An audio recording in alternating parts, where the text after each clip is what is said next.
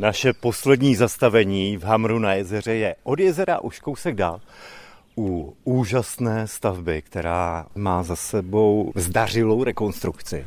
Já si myslím, že velmi zdařilou. Tady se opravdu současný majitel v tom pozitivním, nejpozitivnějším smyslu slova vyřádil.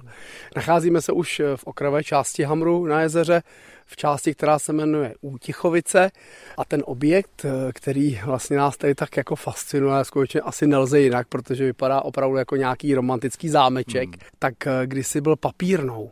Ona ta historie je ještě podstatně starší, už v 16. století, kdy vlastně tady vznikala ta rybniční soustava, na Ploučnici, tak vlastně vznikl nejenom hamerský rybník, ale také poněkud výše proti eh, proudu říčky rybník, eh, který se jmenuje Chrastenský.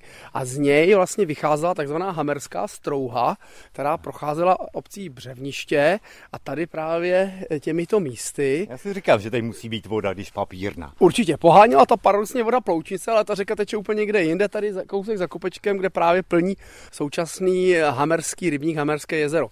Tady hned vedle té stavby je rybník, který se nazývá papírenský nebo papírník také někdy. Už ho vidíme. Už ho vidíme, jeho vody. A jeho cílem skutečně bylo původně pohánět mlín, který stál na tomto místě a později teda zde vzniklou papírnu.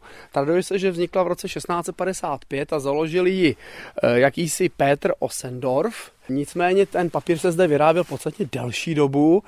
E, vidíš tady na tom klenáku e, nad vchodem je nejenom číslo 5, ale také letopočet vlastně stavby té e, současné budovy a to je rok 1826. Patrně ty části jsou samozřejmě podstatně starší. Co je zajímavé, budova vypadá, že je celá zděná, ale to patro je klasicky hrázděné. Taková ta typická německá architektura Aha.